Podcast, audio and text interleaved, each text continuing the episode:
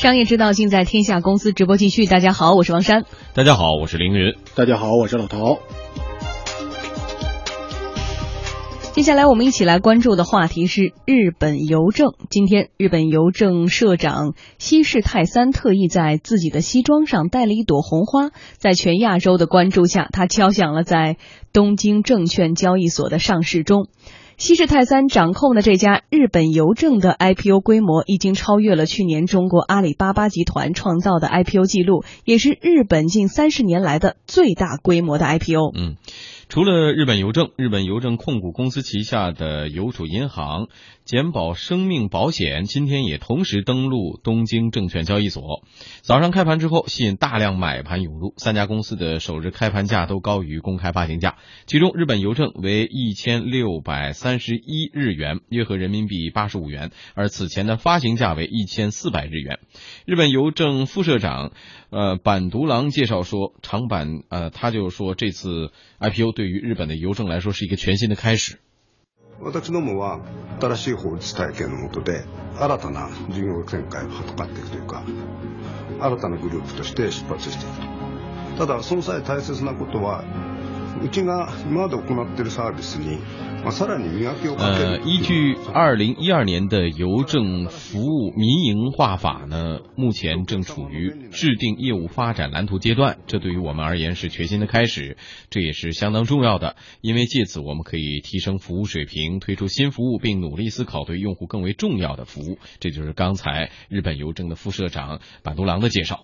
在今天的上市仪式上，日本邮政社长西市泰三说：“我承诺提高企业价值，不辜负股东期待。同时呢，日本邮政希望股东能够长期持有公司股票。”嗯，证券分析师赵朝就表示，目前日本政府对邮政集团的干预程度已经逐渐降低，邮政民营化迎来了关键的节点。日本政府期待借此吸引更多个人投资者来激活市场，因此在资本市场上给这个集团开了绿灯。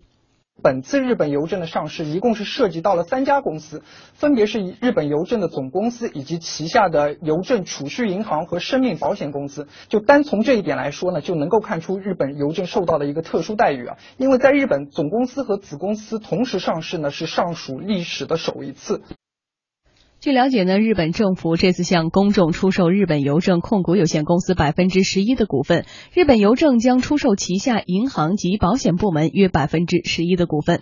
嗯，呃，这。三份出售的清单吸引了日本散户投资者的浓厚兴趣，他们中的许多人都是新股民，得益于公众对于日本邮政十分熟悉。同时，分析师赵朝也预测这家公司的股息收益率可能会超过百分之二，同时这家公司的股票未来走势将很大程度影响日本股市的走势。然而，三家公司的市净率呢，分别是只有零点四一、零点四八和零点六七，就不到市场平均水平的三分之一。所以说，资资产的这样一个价格的优势是十分的明显。此外，年百分之三前后的一个高分红率呢，也是增强了投资者中长期持有的信心。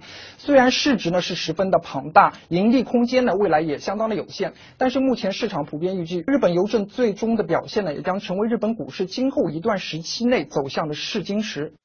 好像纵观全球邮政公司的盈利或者是发展，好像都不像大家想象的空间至少有那么大，啊，一下估值会到一个什么样的天价？在这样情况之下，如此一个盈利能力有限的公司，它的上市为什么受到了这么多人的关注？呃，因为呃邮政其实基本上都是以国营为主的，所以这次日本的呃邮政能够上市，是跟这个安倍晋三上台之后一直在推行的第三支箭是有关系的。因为我们知道，呃，安倍上台之后推出了自己的这个财呃财财财政的措施，那其中呢，第一支箭呢就是量化宽松，第二支箭呢就是加加大基础设施的投入，第三支箭呢就是社会化。那么邮政社会化，其实这个是争议非常大的一件事情，因为邮政我们知道它是带着很强烈的公共属性的。你比如说，它一旦市场化了，它一旦变成了私人公司了。那么他就要考虑它的性价比。那么一些偏远地区的这种邮政通讯业务谁来做？就跟快递差不多。对啊，所以就就这个是一个非常大的一个问题。所以而且邮政化，因为长期以来的国有化，使得邮政的整个的系统。是很难很快社会化转移的。嗯，你比如说人员的问题、人员安置问题、人员的养老金问题、他们的这个呃这个社会保保障问题，包括这么多的这个投入问题，因为以前都是国家投入的，那么这些突然变成社会化了，这个投入怎么来算？因为以前是全民的，现在怎么就变成你们一个公司的了？所以这些问题其实非常大。对于日本来说，邮政民营化是一个非常有争议的一个话题。那么今天能够上市呢，这显然说，呃，一方面是说明这个争议已经大家告一段落了，另外一个说明。整个国有化的这个转移过程应该基本上结束了，但是留下来的问题其实很多。其实我们现在说，呃，民营呃邮政呃民营化的时候，大家可能不太感觉，觉得这是一个顺理成章的事儿。实际上，这是一个非常艰难的事儿。公共服务社会化永远是一个非常难以界定的一个话题。所以，在这个公司如果如果变成私营公司之后，如何运营，这个才是考验整个。呃，日本邮政的一个最大的一个标准。嗯，好，一段广告之后，我们来介绍一下日本邮政。好的，跟大家简单介绍一下哈，日本邮政呢拥有二点四万个邮局，比日本国有银行分支机构的数量还要多。日本邮政的大部分邮局呢，在同一栋楼里提供投递邮件、银行存款和出售人寿保险等等服务，而在农村地区呢，其经常成为沟通外部世界的主要的商业渠道。嗯。邮政行业专家徐勇也告诉我们的记者，日本邮政的多元化经营才让这家公司走到了今天。它主要是这个过去这个国有国有这个领域，因为这个普遍服务都是基本上是不赚钱的嘛。国外的就是说是采取，就是说是为了政府减少补贴，允许他做一些其他一些经营项目。那么一般很多像这个日本邮政，还有我们中国邮政，也都选择了像那个金融啊相关的一一一些比较赚钱的业务吧。他们都都在做吧，减少政府补贴，他们自己就是说是能够呃扭亏为盈。截止到去年十二月，日本邮政旗下的金融部门管理着二百零五万亿日元，约合是七万亿人民币的资产，相当于日本全年 GDP 的三分之一。在东京的金融界，当前最热门的话题便是日本邮政的 IPO 了。日本邮政不仅创造了天量的财政收入，还是日本最大的雇主。日本邮政的 IPO 历经十年的筹备过程，曾在日本政坛引发了激烈的争论。嗯，未来邮政行业该如何拓展自己的盈利空间？徐勇认为呢，其实现在的普遍邮政业务全球都处于亏损状态。如果要在资本市场上活下来，关键还是要避免混业经营。互联网的发展的话，基本上把邮政很多传统邮政类的业务啊，基本上现在就是说是都面临一一一个就是说很大的挑战，他们业务量越来越少。说我认为呢，就是今后呢，就像这个邮政呢，就是从发展的角度来讲的话，我我个人还要搞一些普通包裹的这个寄递业务。把竞争性的业务剥离出来，把它完全市场化。那么，真正的就是说是让老百姓享受普遍服务这一块呢，还是要应当有政府来财政来补贴。这样的话，就是避免到时候就是说这个财政和就这个就是说这个补贴过多，它的市场地位比较高。假如说是利用自己的市场优势地位和这个网络优势的话，在参与市场竞争的话，这种混业经营的话，就是把竞争性服务和普遍服务，就是政府补贴性服务混合在一起的话。往往可能对市场来说呢，是竞争是不公平的。嗯，所以说老陶的担忧可能也是很多人的担忧哈。对于邮政来说，更多的公共属性如何呃资本化或商业化了，呃，可能这种普世的关系就会有一些问题。而且我们看到，其实像日本邮政，它这个多元化经营，它是有银行存款，还有出售人寿保险，甚至是在偏远的农村，它是一个商业的通道。在这样情况之下，它可能上市只是部分，我们能这么理解吗？或者说，对于我们也说到中国邮政也想上市这样一个想法，呃，有没有哪些借鉴的意义？其实我觉得就是。是呃附加值比较高的一些呃有市场竞争力的业务可以剥离出来。你比如说像邮储银行，我觉得这个因为我们知道通过邮局来汇款，那必定必定有大量的这个资金的来往来。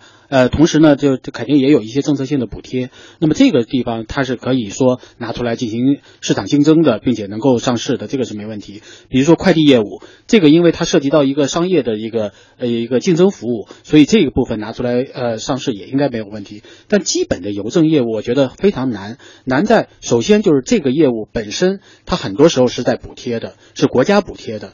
那如果你是一个上市公司，那国家补贴就不是就是不合理的了。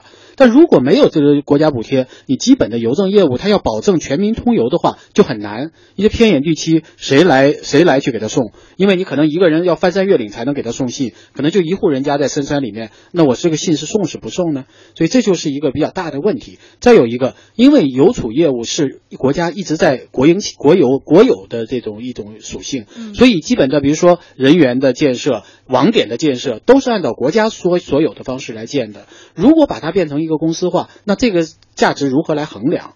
那这个问题也是非常巨大的，因为我们知道邮局都是普遍在各个小区啊，或者在各个这个呃街区都会有的。那这些网点的这些财产如何来衡量？比如说它的门店的这个店面的这个呃。这个价格如何来来计算价值？所以这都是一个非常大的一个问题。所以我觉得普遍业务应该呃普遍的邮政业务，普通的邮政业务很难说我们分拆出来上市的。但是有一些附加值比较高的，甚至于可以进入到市场竞争的这些业务，我觉得可以逐渐拆分出来，然后作为上市。同时呢，那作为普遍邮政业务，它可以以持股的方式，这样能够有一些补贴，减少国家的这种资助。我觉得这个是可以理解的。嗯，所以说呃，在祝贺日本邮政 IPO 成为了。最大的 IPO 的同时呢，呃，也希望它不要丧失到曾经的这些普惠性或者是便捷性。公司发布会。